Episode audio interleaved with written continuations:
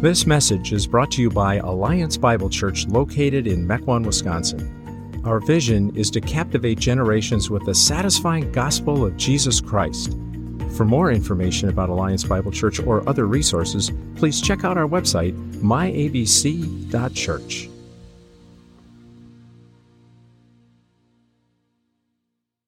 Operating systems. Computer operating systems. Now that sounds like the start to a really exciting sermon, doesn't it? Listen, I might be a millennial, but I'm not a very techie millennial. so if you are, uh, feel free to correct me on this observation later on, okay? Um, in fact, Tuesday this week would be really good for that. I'm out of the office that day, so um, come see me then. But although I'm not a very techie guy, all right, my understanding is that every desktop, every laptop, all right, whether it's a PC or it's a Mac, has their own operating system. And the operating system is what brings the hardware of the computer to life. All right. And, and they all have really fun and not so little names like, like Mac OS 29, Navajo 10.3, or, you know, whatever it's called today, right? And they all have them. They all have different ones. And, and they all have different slogans to describe how this operating system is better than that, that operating system when it comes to speed or when it comes to virus protection or user friendliness or, or cost or, or whatever. And, and taken all together, that operating system gives a completely different experience to the encounter of that computer itself. That computer itself. Now, now, now for me though, to try to explain anything more than that on how a computer operating system works, really functions, and I would be lost at sea, right? Where I'm guessing I would find most of you out there swimming with me, right?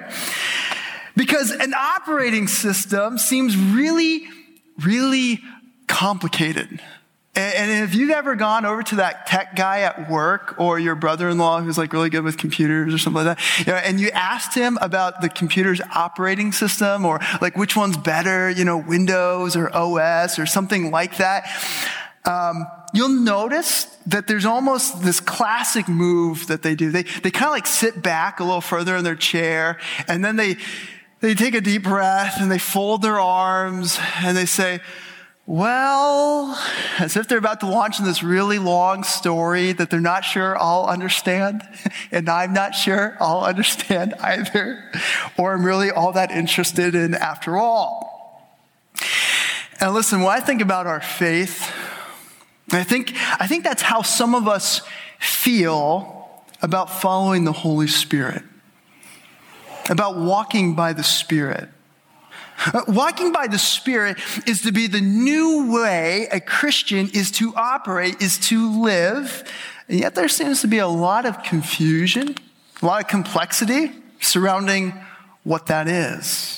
I mean, sure, we've got, we've got some sayings to describe that, to kind of throw some, some, some stuff out there. Uh, we, we might have had some experiences that we associate with living that way, or have had some bad or weird experiences with somebody else who's claiming to operate that way. And if asked what it means, what does it really mean to walk by the Spirit? Pressed on that, I'm not so sure how far we could get in an explanation at least one that would make much sense. And if we ask someone else about what does it mean to walk by the Spirit, and we watch them kind of like sit back, breathe deep, fold their arms, and say, well, we, we might get the idea, the suspicion, the sneaking suspicion that maybe we aren't able to understand this. And maybe we don't really want to try. But if we do that, we've actually made a serious error. In writing off understanding this aspect of our faith, we actually stunt our growth and leave ourselves open to being deceived into operating a different way under some other sort of system, as we'll see in a moment. And practically, then, just as the fog of life and all of its busyness and its complexities begins to actually settle in on your world, we begin to realize that, that we don't really understand what's happening in our hearts. We don't, we, if, that, if that's what, what's going on, we don't really understand how walking by the Spirit works. We won't understand what's happening in our hearts, and we won't be able to move forward and, and grow. And if we do grow, we won't understand how it happened or even perhaps how to handle it.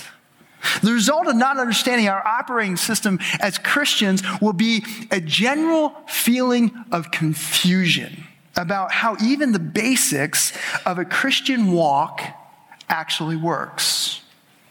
And so without, without sitting back this morning, breathing deep or folding our arms, all right, let's dive into this this morning and get to work answering the basic question of how does the Christian walk work?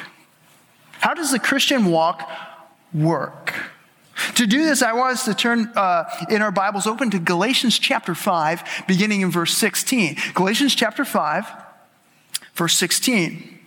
In the book of Galatians, it's a letter to them. The apostle Paul has been unpacking our new operating system. He's, he's, he's pulled it out of the box and he's started explaining that there's only one gospel. There's only one gospel, and there's only one way that a Christian walk is to work. And he's astonished at how the Galatians have so quickly turned away from it because of some false teachers who had come in, and what they had done is they had twisted and distorted the truth and pressured others to follow a message that said, you need to believe in Jesus and you need to keep the Mosaic law in order to be right with God, in order to follow God correctly. And Paul corrects this false understanding and he explains the ultimate point of the Mosaic law was to show how sin had corrupted everything and how we need to be made right before God. He points out how instead he and the apostle Peter and Abraham and we ourselves have only ever been made right with God through faith. Not through a moral resume, not through good deeds, not through law keeping or anything else. And now, since Christ has come as the fulfillment of God's long awaited promise and the fulfillment of what the Mosaic law was actually pointing us towards the whole time, we now stand in this new freedom that he talks about.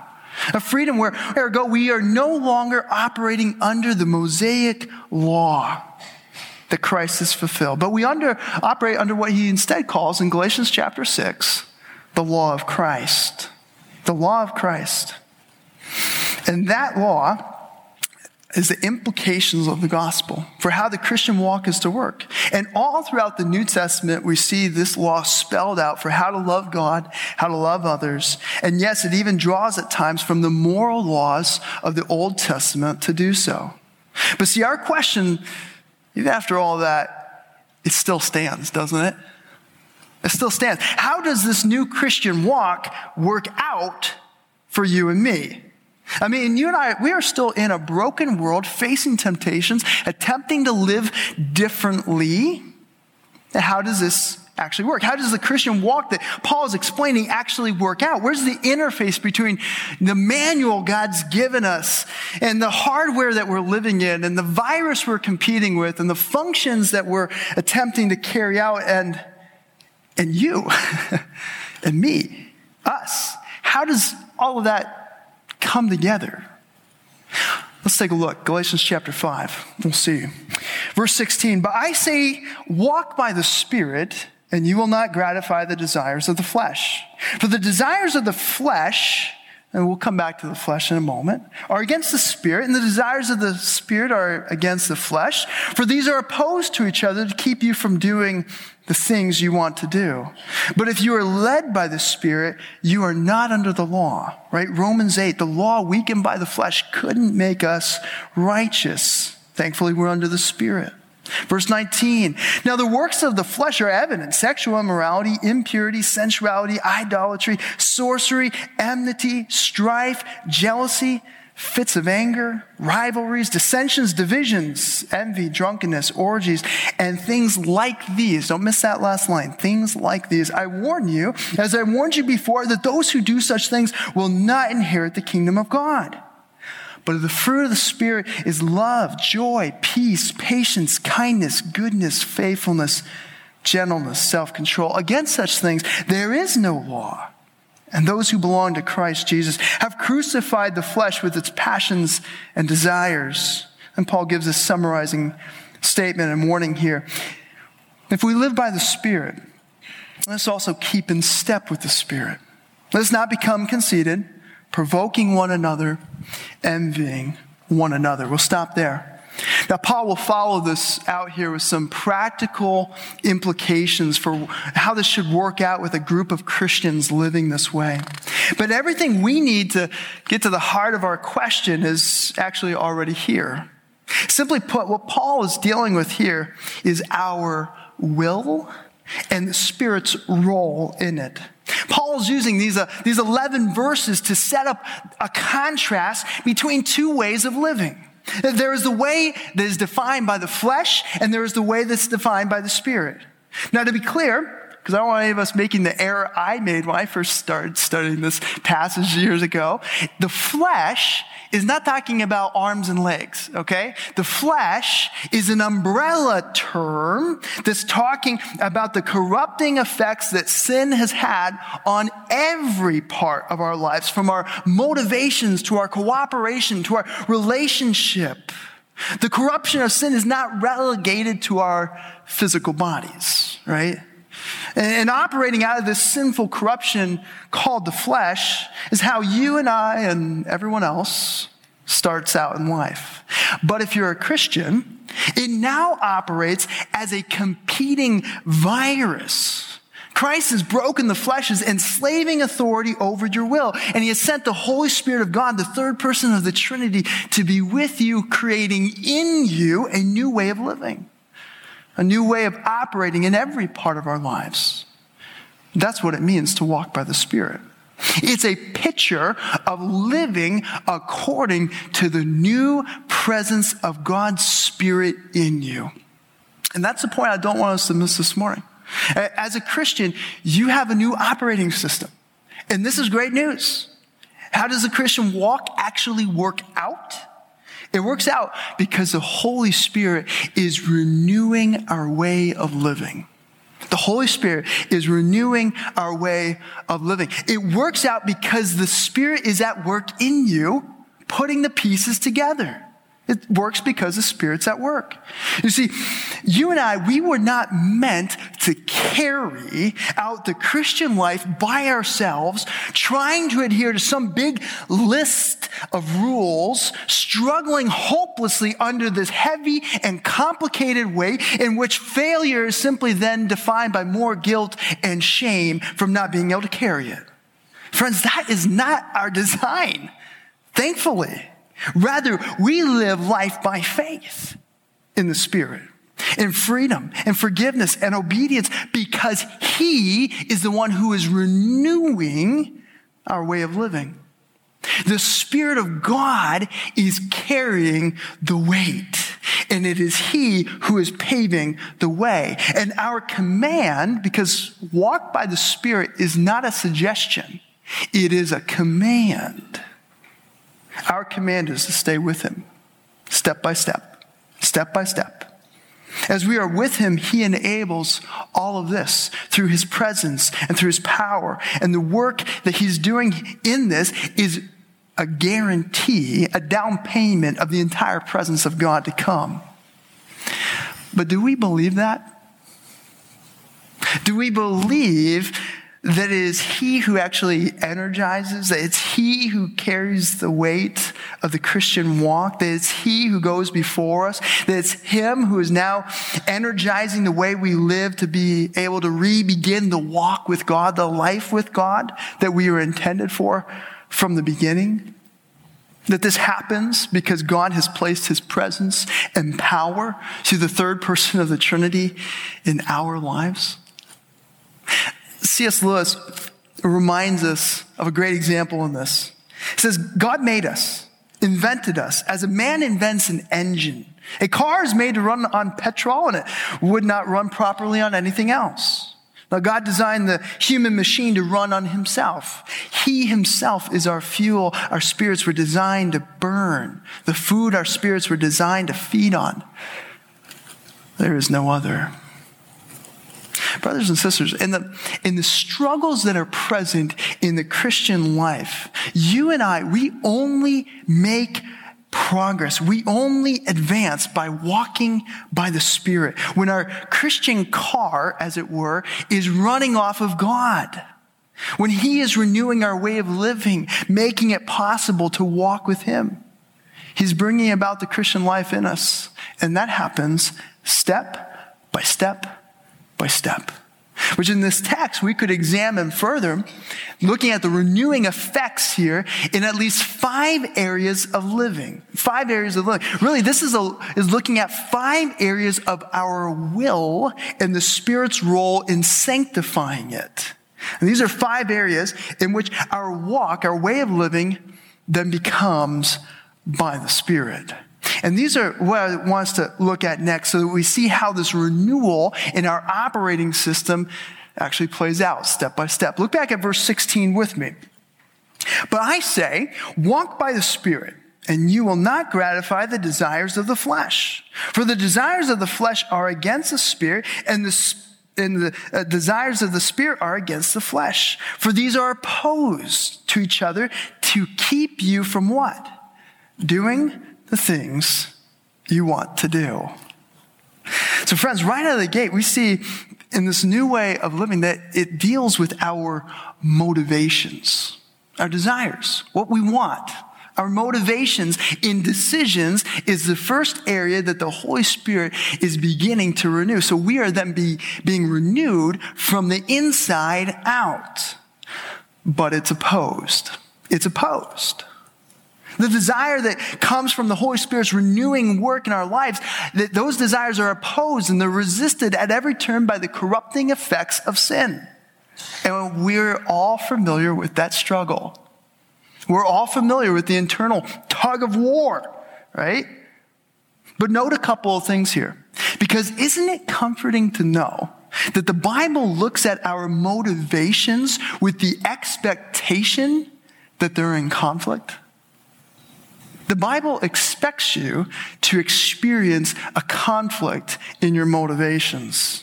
Also, isn't it important to recognize that in the midst of temptation and confusion, that the Spirit of God is also at work creating a competing desire to do what's right?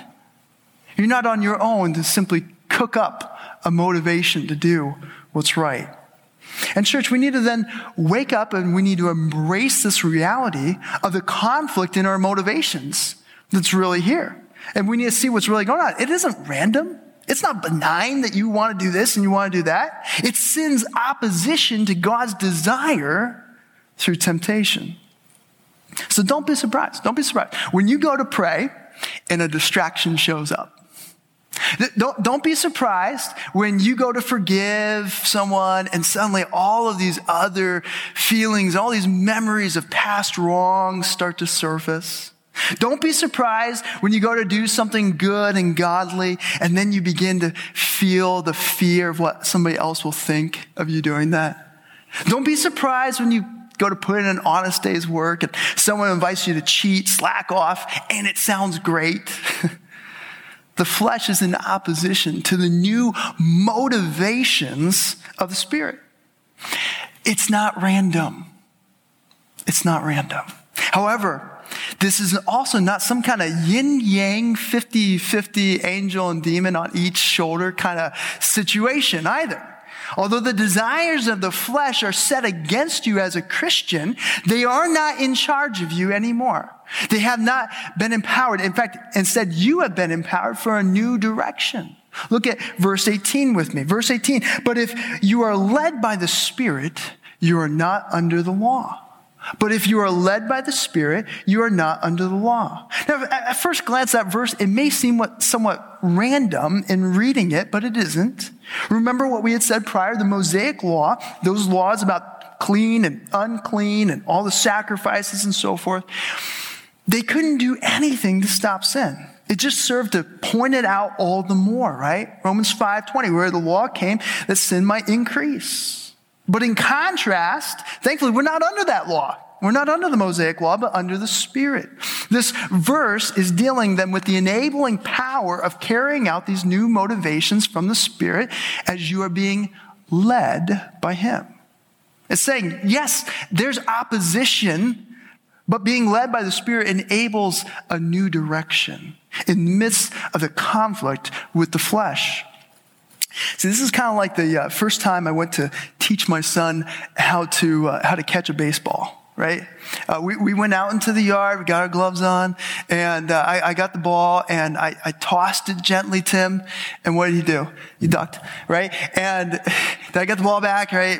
don't do that, you know. And I, and I tossed it to him again. And what did he do? You know, watch it, you know, sail by, right? It, right? And, and after a while of going through this, it began to feel like I was, you know, just simply there going wrong, wrong, wrong, wrong, right? And pretty soon I knew I was doing it wrong because he left and went inside the house. Um, why? why? He needed something more than just to know he was doing it wrong. And see, ultimately, the Mosaic Law wasn't intended to get us anywhere. It was intended to show us the depth of our sin and how much we needed a Savior. And in a sense, it stood there saying, wrong, wrong, wrong. But the good news for the Christian walk is that since the Savior has come and has given us His Spirit, so we are no longer powerlessly stuck now between two opposing motivations. Instead, we are led by the Spirit of God. And so there's hope of progress in a new direction as we walk in being led by the Spirit. The Spirit doesn't just sit there telling us how we're doing it wrong and leave it at that. He leads us. He shows us the right direction to then walk in. So, though the, the scriptures expect opposition, they also expect progress in the right direction as the Spirit leads. Mired progress? Absolutely but progress in some sort nonetheless. Now, Paul advances this situation further here, explaining the actions associated with the opposition. Let's take a look at this list of actions that we are being renewed from. Verse 19. Now, the works of the flesh are evident, right? As in obvious Sexual immorality, impurity, sensuality, idolatry, sorcery, enmity, strife, jealousy, fits of anger, rivalries, dissensions, divisions, envy, drunkenness, orgies, as in wild, unrestrained parties, and things like these. I warn you, as I warned you before, that those who do such things will not inherit the kingdom of God. See, friends, when you think about this list of items, I want you to think about the state fair with all the wild concoctions of food that that place has produced. Not in your wildest dreams, I would bet, would you ever think of frying a Twinkie, right? But they have, and they fried one of everything else along with it. Uh, now, I want you to imagine with me eating a fried Twinkie right? That, that amazing sweet and fried taste just filling every taste bud of your mouth for a moment. Followed by what? A lead rock sinking to the bottom of your gut, right? And now just, just, now, now just imagine keep repeating that cycle over and over and over again and how sick you'd get. That's like the works of the flesh though. Sweep for a moment, a lead rock in the pit of your stomach the next. And this list is far from exhaustive, we're told. We don't know what the flesh is going to fry up next, right? There are things that are like drunkenness that are a sin and not listed here, such as getting high. There are things that are like fits of anger that are sin and not listed here, such as writing some scathing diatribe of complaints on Facebook. The good news about these actions and the actions not on the list is that the works of the flesh are evident. They won't be hard to spot. They're going to be as easy to spot as a fried Twinkie. All of us are facing desires, motivations from the flesh that change from day to day, hour to hour, but as the Holy Spirit is renewing our way of living, these actions, they become incompatible with this new direction. And note the, the word here, do, it has a connotation of practice. So we can ask ourselves, is, is one of these actions my practice? Do, do one of these actions define me? Have I made an accommodation for one of these sins in my life? Or as Pastor Brian said a while back, for the Christian, you have declared war on your sin. Neutrality, making some amount of accommodation for certain sin. Perhaps it's enmity, maybe it's strife, maybe it's these fits of anger. If you make accommodation for these actions in your world, that's not an option for a Christian. If you're being led by the Spirit, instead, what we find in being led by the Spirit is heading in the opposite direction of these actions. We're, we're, we're, called to purity instead of sexual immorality, impurity, and sensuality. We're called, we're called to worship rather than idolatry and sorcery. We're called to unity rather than enmity and strife. We're called to contentedness rather than jealousy and fits of anger. We're called to peacemaking rather than rivalries, dissensions, and divisions. We're called to self control rather than envy, drunkenness, and orgies. If we're following the Spirit's leading rather than the flesh's, then here's what that outcome is going to begin to really look like. Verse 22 But the fruit of the Spirit is love, joy, peace, patience, kindness, goodness, faithfulness, gentleness, self control. Against such things there is no law.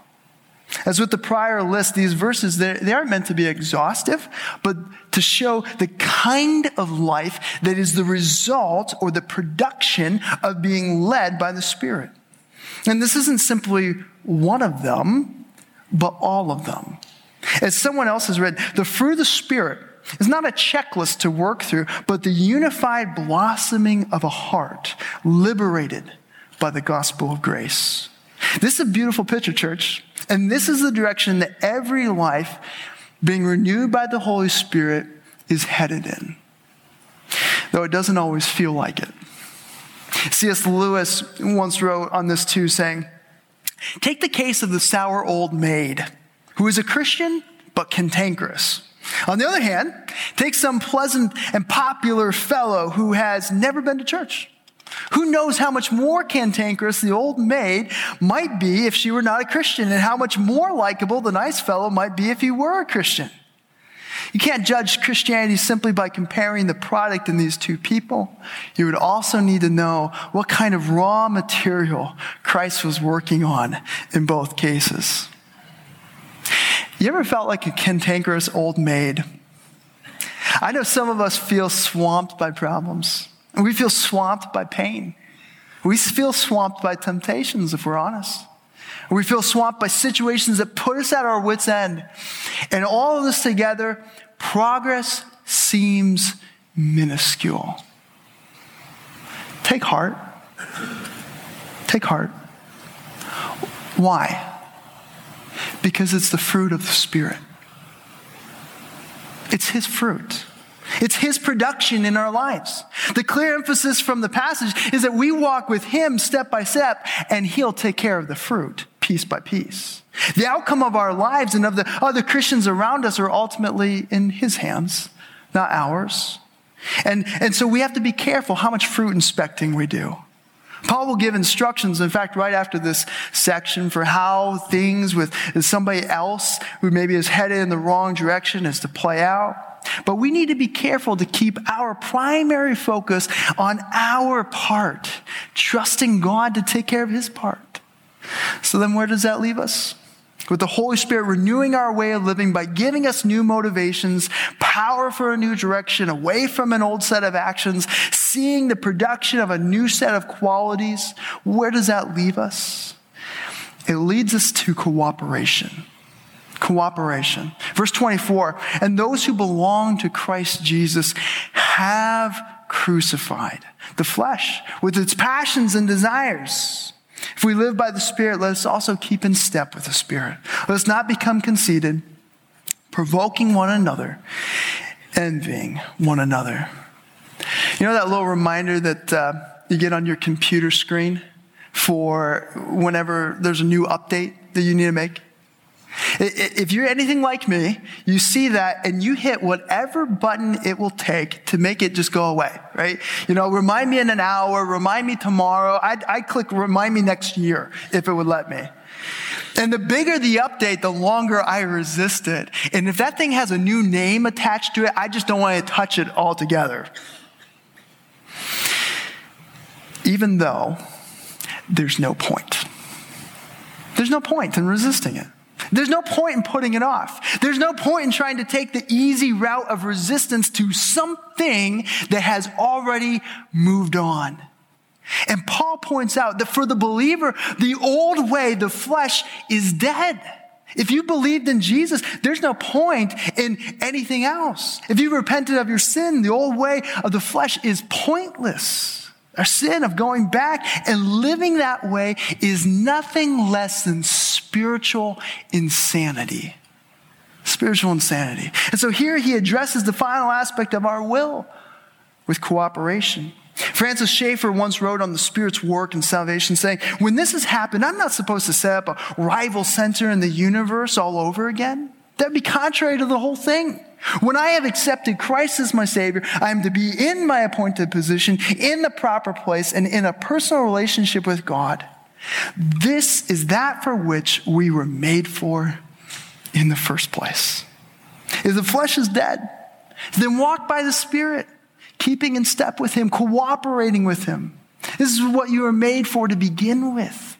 Cooperating with Him means embracing the godly desires. It means following this new direction. It's embracing the new set of actions in complete dependence on His strength and goodness, not ours. It means celebrating the new qualities He's producing, considering any other way of operating as being pointless. And Paul says, if that's you, don't become prideful. Don't become envious. As Theodore Roosevelt said, comparison's the thief of joy. Don't get caught up in a lose lose game. No, if you're walking by the Spirit, keeping in step with Him, celebrating His fruit, if that's you, then welcome. Hit the update button as needed and embrace the whole new way of living and press into the renewing work of the Holy Spirit in every area of your will. You'll be glad you did. Let's pray together. Father, this is where we're at. This is exactly where so many of us feel. We feel that tension of wanting to follow you and the opposition to it. Lord, some of us are in here and, and we've been beginning to even sense a call to follow you for the first time. We've, we've resisted it for years and years. But Lord, I pray that you would melt our hearts. You, you, you, would motivate us all the more to head in this direction, that, that we would see the leading of your Holy Spirit and we would long to respond. We would embrace these new actions. We'd follow you and we'd see a new life as a result. And God, would you guard us? Keep us from pride or envy when we see a new life blossoming in our hearts or in the heart of the person sitting next to us. Help us to simply be cheerleaders who look at all of your work and say, it was by your Holy Spirit. And able to celebrate that in every regard with perfect confidence that he who began a good work in us will bring it to completion. God, we just claim that scripture and we look forward to how you're going to do that. Amen.